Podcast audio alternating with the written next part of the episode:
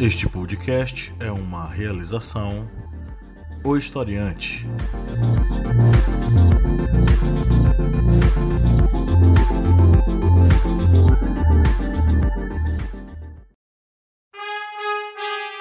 Caros amigos, agradecemos a todos nossos apoiadores. E se você não for um apoiador, acesse apoia.se barra historiante e contribua auxiliando no portal educacional Historiante.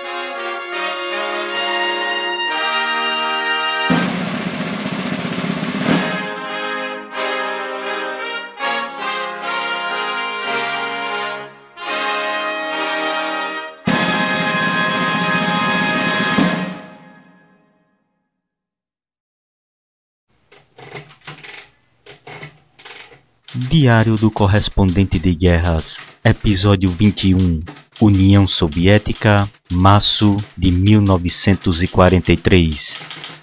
As forças aliadas preparavam seu avanço rumo à Sicília, abrindo a segunda frente de combate contra a Alemanha. No leste, as forças de Hitler haviam sofrido a sua pior derrota na guerra, nas ruínas de Stalingrado. Mas os alemães não haviam desistido de derrotar a União Soviética e formularam uma ofensiva para derrotar os soviéticos. Era a Operação Cidadela, que resultaria em uma colossal batalha na região de Kursk.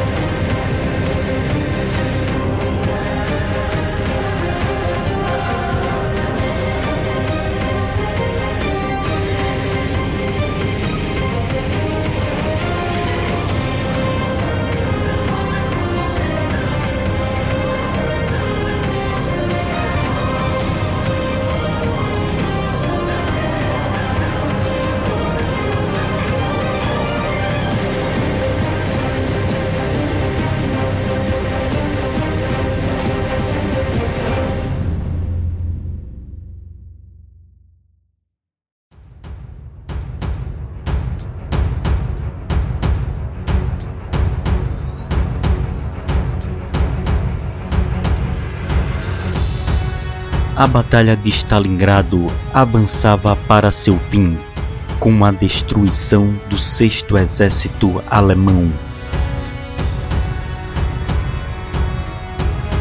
E as forças soviéticas avançavam contra as linhas alemãs em outras regiões. Em janeiro de 1943, a linha de frente alemã no leste sofreu uma série de golpes das forças soviéticas. No dia 12 de janeiro, no extremo norte, os russos lançaram um poderoso ataque que, após cinco dias de combates, resultou na abertura de um corredor ao longo da costa do lago Ladoga, rompendo um setor do cerco contra Leningrado, conseguindo dessa forma levar uma grande quantidade de mantimentos para os sitiados na cidade.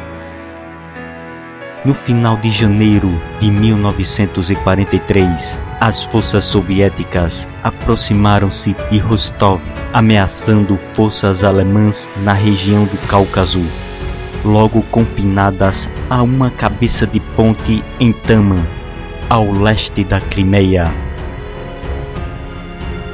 Em 31 de janeiro, o recém-nomeado Marechal de Campo Frederic Paulus se rendeu juntamente com o restante do 6 Exército em Stalingrado.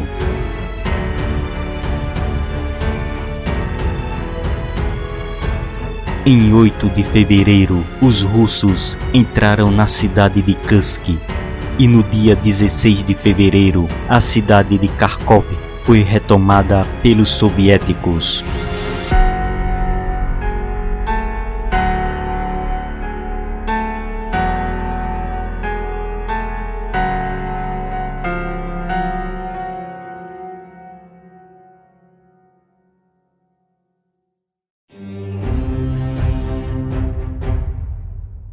O marechal de campo Erich von Manstein solicitava de Hitler o direito de operar com liberdade irrestrita no fronte soviético.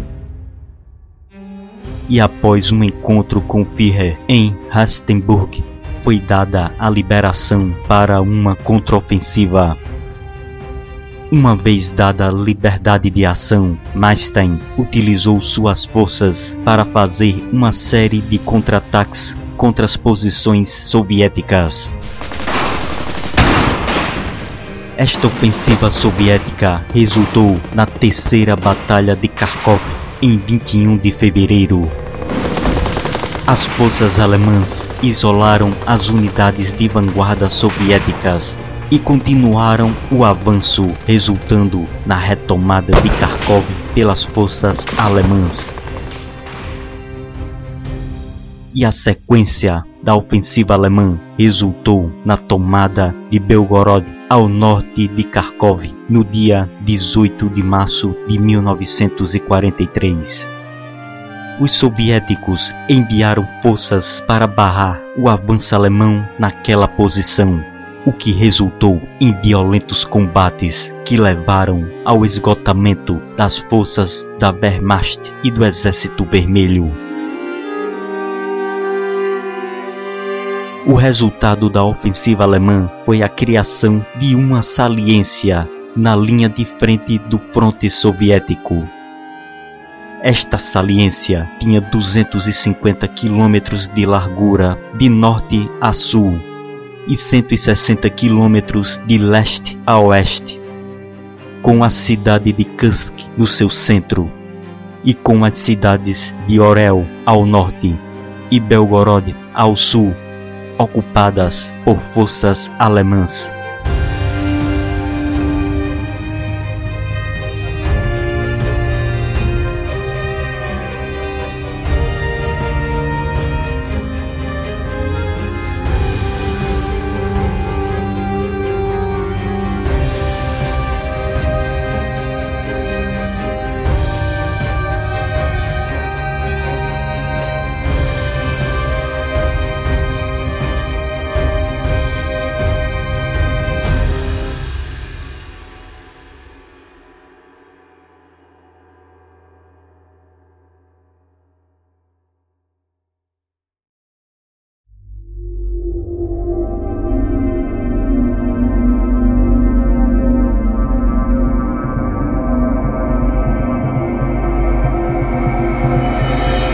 Com o sucesso daquela ofensiva, o Marechal Manstein pressionou o comando alemão para um novo avanço.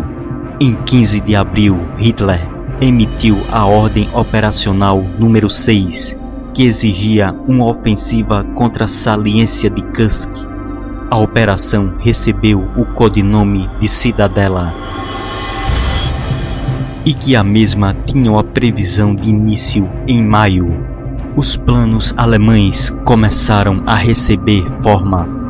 A ideia da ofensiva contra Kursk envolveria um ataque com o nono exército, sob comando de Walter Model, que partiria de Orel ao norte em um movimento rumo ao sul de encontro ao quarto exército Panzer, sob comando de Hermann Ruff, e do destacamento de exército Kempf, sob comando de Werner Kempf que avançaria de Kharkov, no sul.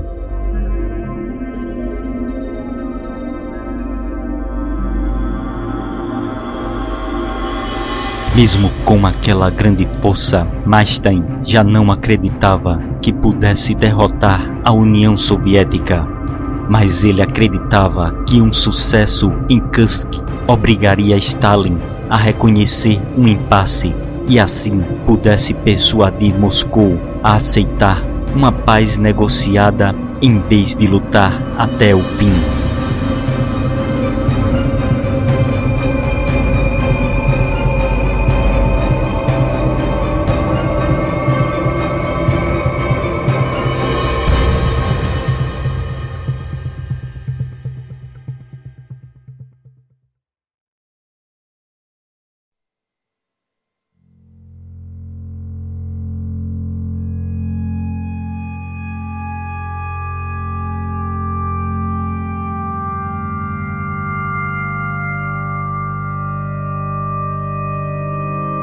Mas a ofensiva não foi realizada no momento aguardado pelo Marechal Einstein.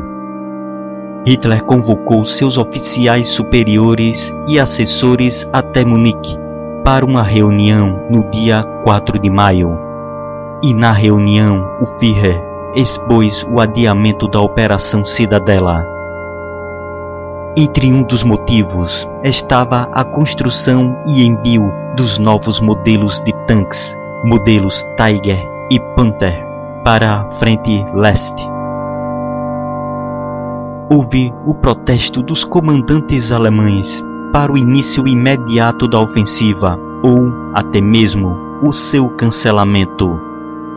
A reunião terminou sem que Hitler tivesse tomado uma decisão. Isso ocorreu três dias depois, quando o alto comando da Wehrmacht expedia a ordem de adiamento da Operação Cidadela para o dia 12 de junho de 1943.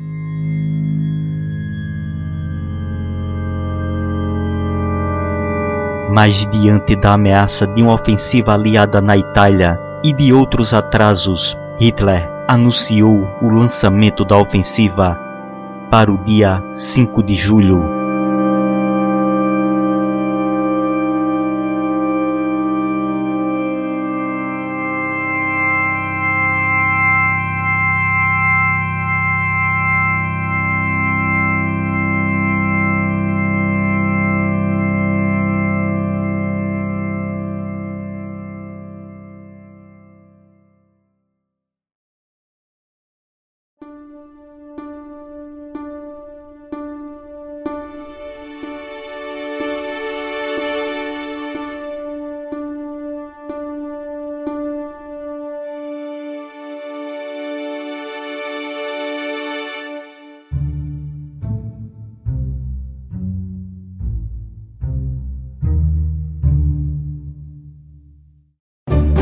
Enquanto os alemães retardavam a ofensiva, os soviéticos não aguardavam impassíveis.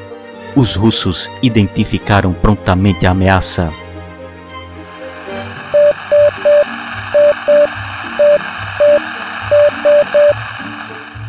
Com a ajuda de informações de inteligência fornecidas pela rede de espionagem chamada Lucy, que estava baseada na Suíça, deram início ao seu movimento de defesa.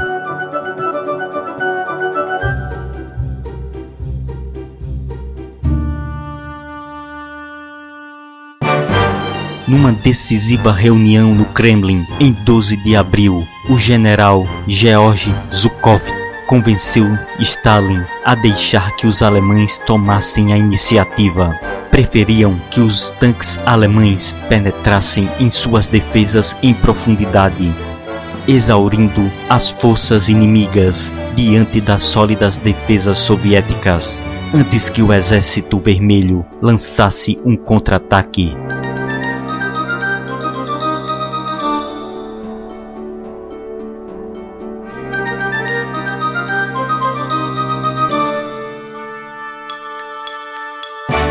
E durante a primavera e começo do verão, engenheiros e civis soviéticos trabalharam de forma febril para criar, na região de Kursk, cinco grandes linhas defensivas sucessivas, pontilhadas por campos minados, empregando mais de 400 mil minas terrestres, com fossos antitanques e trincheiras que somavam mais de 5 mil quilômetros em todas as linhas defensivas. As aldeias nestas grandes zonas de defesa foram transformadas em posições fortificadas, com amplo uso de blindados, aviões, artilharia e infantaria.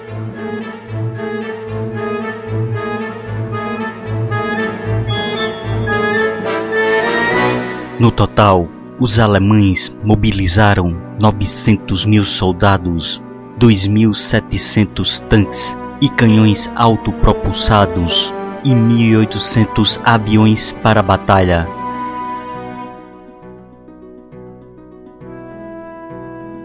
Os soviéticos mobilizaram 1 milhão e 300 mil homens, 4.900 tanques e canhões autopropulsados e 2.400 aviões.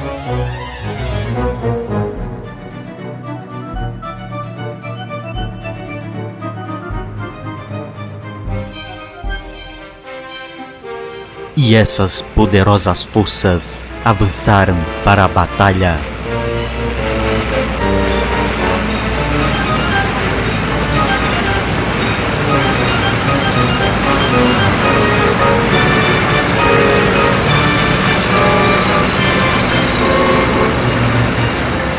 As longas colunas de poeira e fumaça dos tanques, canhões autopropulsados, tratores, viaturas blindadas de transporte de pessoal e caminhões soviéticos avançavam no fulgor contínuo rumo ao campo de batalha, onde aguardariam o ataque alemão.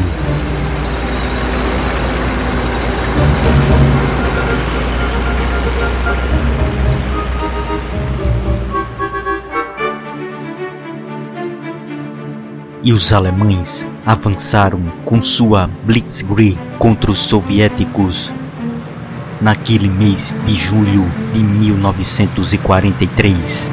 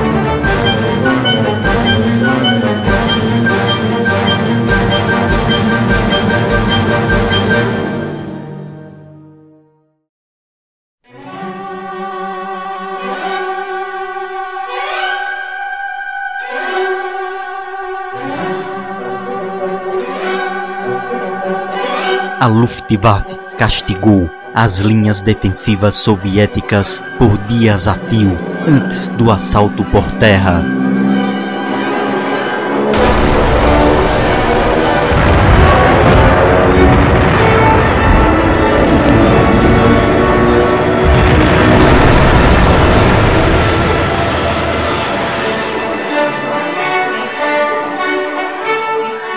Os pesados bombardeios da artilharia alemã eram contra-atacados por violentas barragens da artilharia soviética com disparos de canhões e foguetes.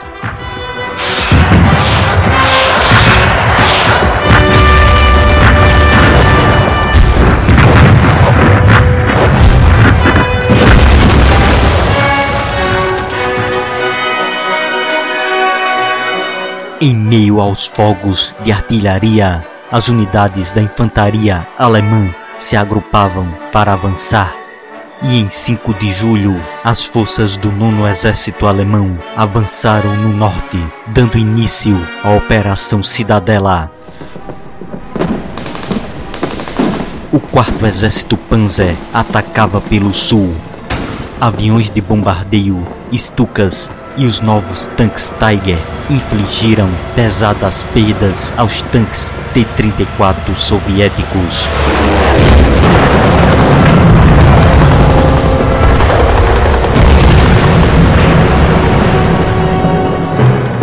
Os novos tanques Panther alemães apresentaram falhas mecânicas e vários foram abandonados durante o ataque, mas muitos avançavam na batalha conseguindo destruir posições soviéticas que tentavam rechaçar o ataque com seus canhões e fuzis antitanques.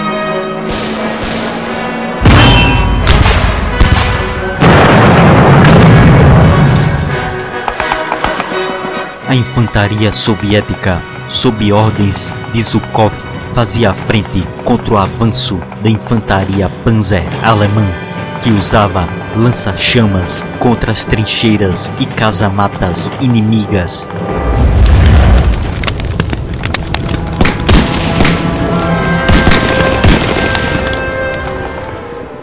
Em meio àquela colossal batalha, de um lado e de outro, as artilharias disparavam quase sem interrupção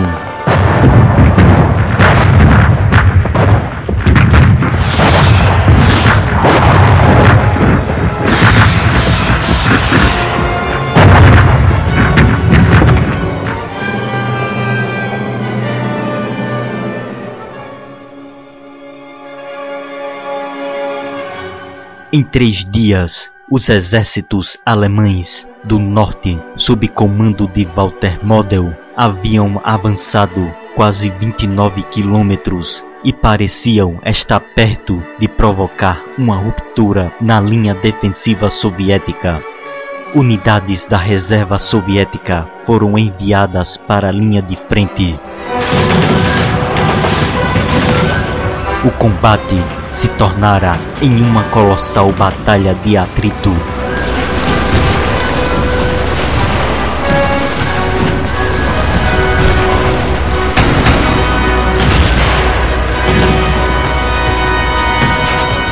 Com devastadoras perdas para ambos os lados. Os blindados de Model sofreram imenso desgaste diante dos campos minados e das armas antitanques russas. Sem conseguir avançar, as forças sob comando de Model ficaram presas em um bolsão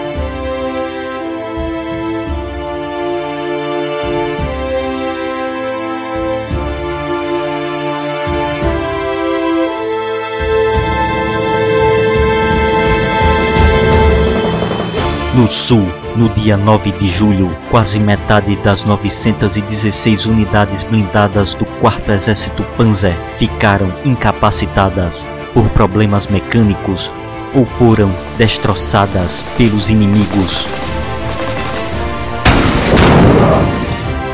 Mas, devido ao mau posicionamento das unidades blindadas soviéticas, os alemães conseguiram manter o avanço diante das obstinadas defesas inimigas. Em todo o vasto campo de batalha, uma mistura de blindados e homens movimentavam-se de forma confusa, se agrupavam, partiam para o choque e, após encarniçados combates, recuavam com grandes perdas. Mas, mesmo com todo aquele caos, a batalha não perdia a sua fúria.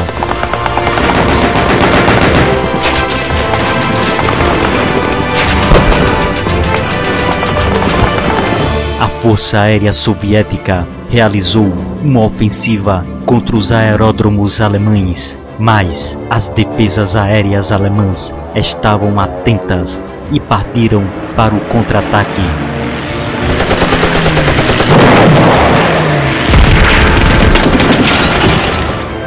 Naquele combate aéreo, as aeronaves alemãs se saíram melhor e conseguiram rechaçar o ataque soviético. No solo, as chamas e a fumaça encobriam o céu no horizonte. Os comandantes ouviam uma mixórdia de vozes alemãs e russas competindo em tom de urgência pelas redes de rádio com ordens de ataque e avanço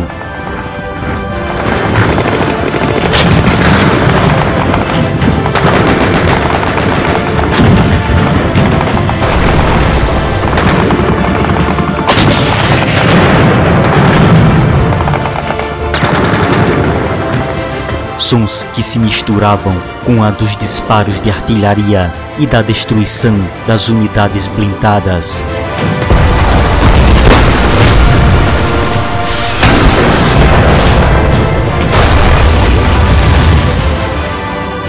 E no dia 12 de julho, os alemães tentaram um golpe com toda a sua fúria. Um ataque no sul, na região de Prokhorovka, a última linha de defesa soviética antes de Kursk.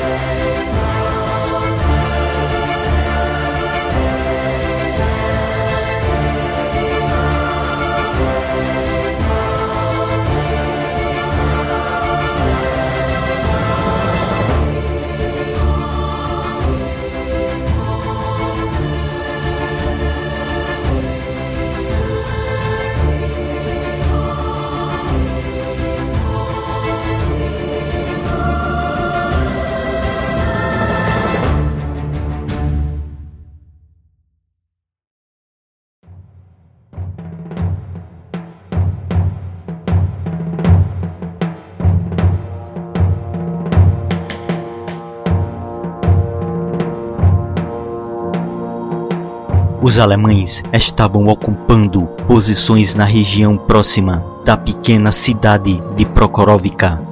Quando viram surgir no horizonte a aproximação das unidades blindadas soviéticas, inicialmente com algumas poucas dezenas, até que o número chegou a uma quantidade difícil de ser contada.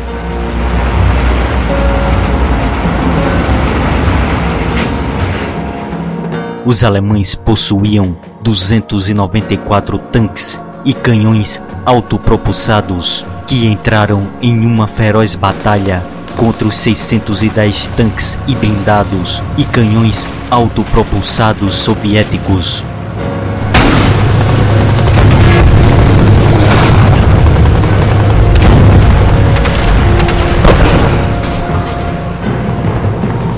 Os tanques Tiger alemães eram superiores aos T-34 soviéticos, mas em meio àquela caótica batalha, os tanques disparavam a distâncias menores que mil metros, provocando mais destruição. A proximidade dos tanques era tamanha que os soviéticos avançavam para abalroar os tanques alemães.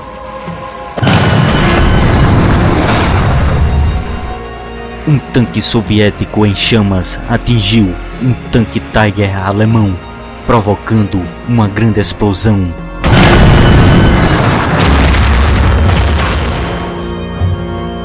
As unidades blindadas e de infantaria estavam engajadas em uma furiosa e confusa batalha.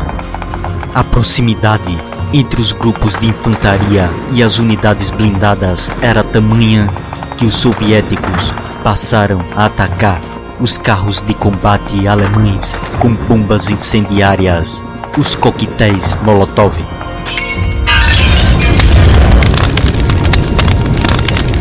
Os ocupantes dos tanques em chamas não tinham escapatória, pois ao tentarem abandonar os veículos em chamas, eram fuzilados a queima-roupa.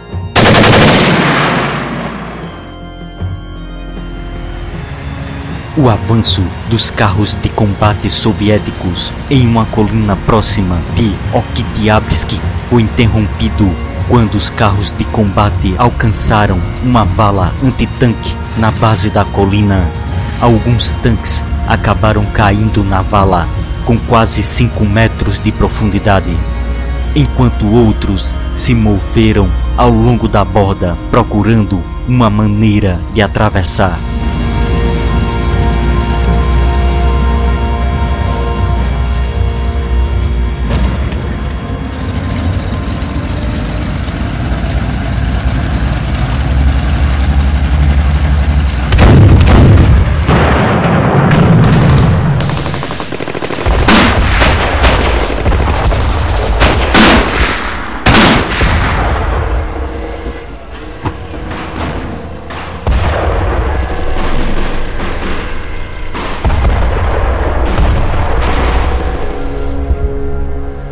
Foi quando deu início a uma violenta troca de disparos entre os tanques soviéticos contra companhias de um batalhão Panzergrenadier, a infantaria motorizada alemã, que estava no lado oposto da vala.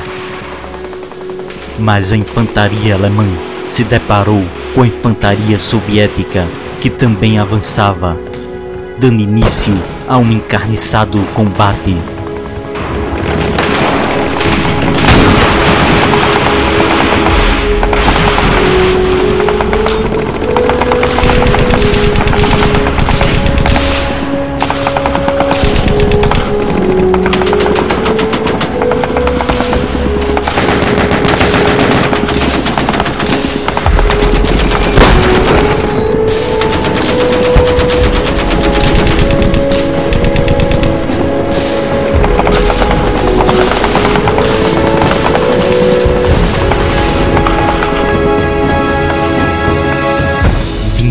Das meias lagartas alemãs foram perdidas na luta, algumas destruídas ao se lançarem contra os tanques soviéticos, que conseguiram encontrar um ponto de travessia na vala antitanque, numa desesperada tentativa de impedir o avanço soviético.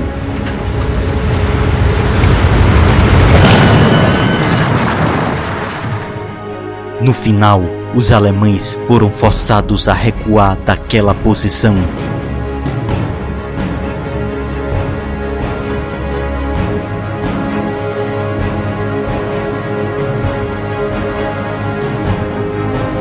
No final do dia, a carnificina de Prokhorovka terminou.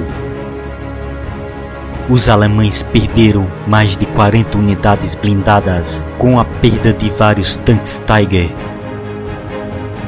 os soviéticos perderam mais de 300 tanques. Mesmo com os soviéticos tendo perdas mais elevadas, o assalto alemão fora contido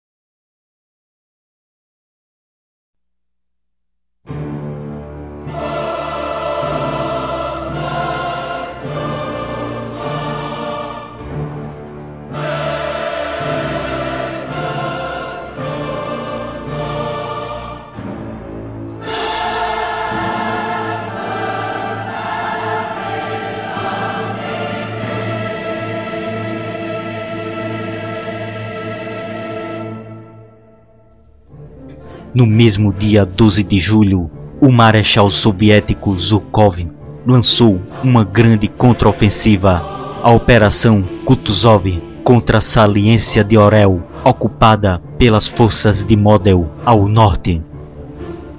Os alemães foram atacados por uma massa aparentemente inesgotável de blindados soviéticos. As nuvens de poeira dificultavam o apoio da Luftwaffe. Em pouco tempo, muitos T-34 haviam rompido a cortina de fumaça e poeira, avançando pelo campo de batalha. Naquela terrível batalha, tanques colidiam, imobilizando-se no emaranhado de aço retorcido.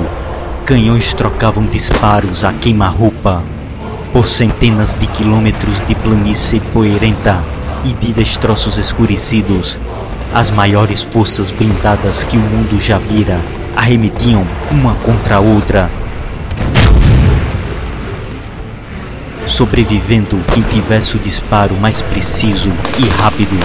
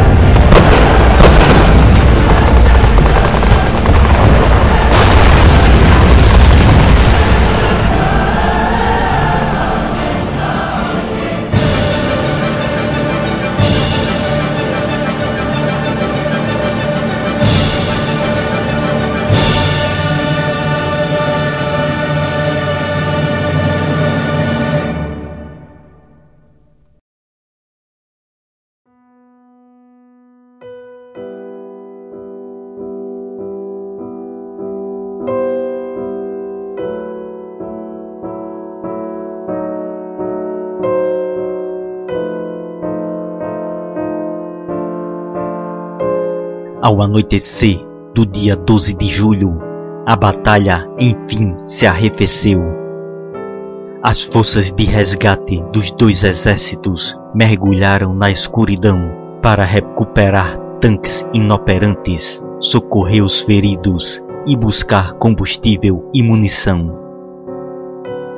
Ficara nítido para os alemães que o assalto de Manstein perdera o impulso os soviéticos conseguiram manter suas posições.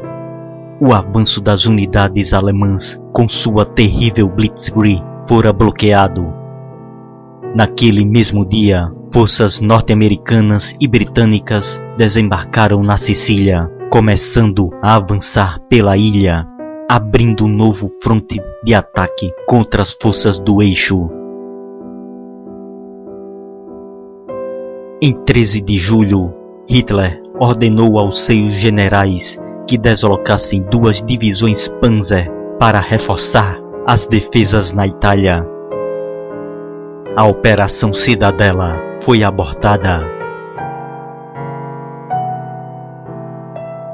O Marechal Zhukov inspecionou o campo de batalha com o comandante de unidades blindadas, Pavel Rutimistrov o general de blindados escreveu: Era uma cena impressionante, com tanques destruídos e queimados, canhões blindados para transporte de pessoal e caminhões destroçados, montes de granadas de artilharia e pedaços de esteiras espalhados por toda a parte. Nenhuma folha da relva sobrou no solo escurecido.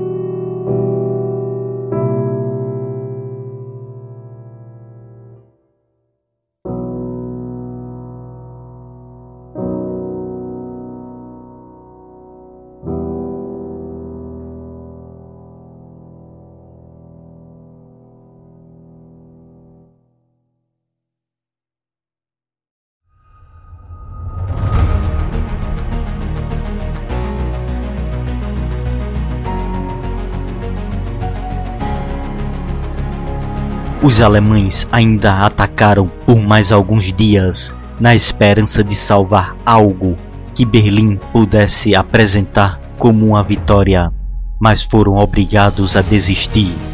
A reputação de invencibilidade de Manstein foi uma das vítimas de Kursk. Era mais uma vitória decisiva para os soviéticos.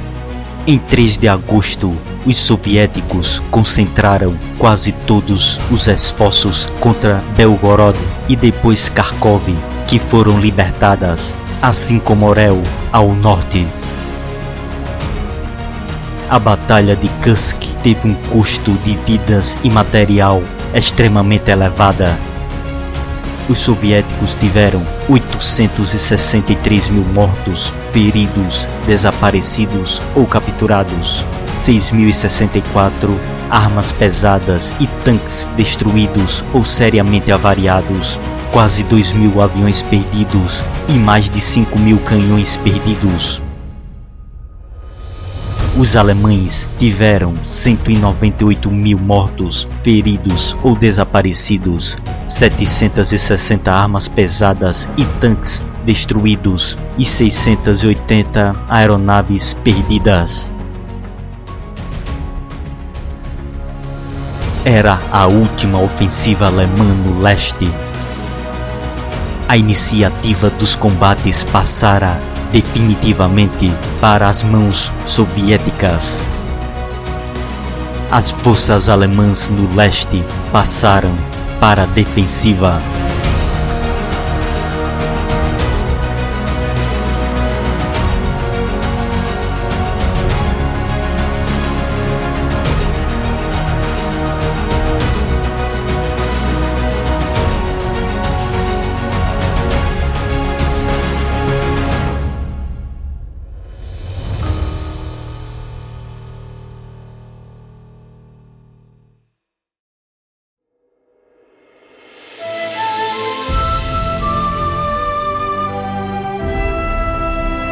Termina aqui o 21 episódio do Correspondente de Guerras, O Historiante. Agradecemos a todos que vêm acompanhando esta série de episódios sobre a Segunda Guerra Mundial. Curtam e compartilhem. Agradecemos às editoras M-Books e Contexto que enviaram livros que estão sendo utilizados nesta série de episódios. Agradecemos também aos apoiadores do Historiante que auxiliam na manutenção deste portal. Seja você também um apoiador historiante. Acessem apoia.se barra historiante. Não deixem de seguir o Historiante em nossas redes sociais e nos outros podcasts da família Historiante. O podcast Historiante, onde discutimos sobre fatos da atualidade para quem deseja adquirir mais conhecimentos o podcast Arretadas, vozes e olhares feministas e femininos sobre assuntos sociais, e o podcast Era uma vez na História, um podcast infanto-juvenil sobre fatos históricos. Temos também o nosso aplicativo para Android. Agradecemos novamente a todos nossos ouvintes, seguidores e apoiadores, e glória doravante a todos.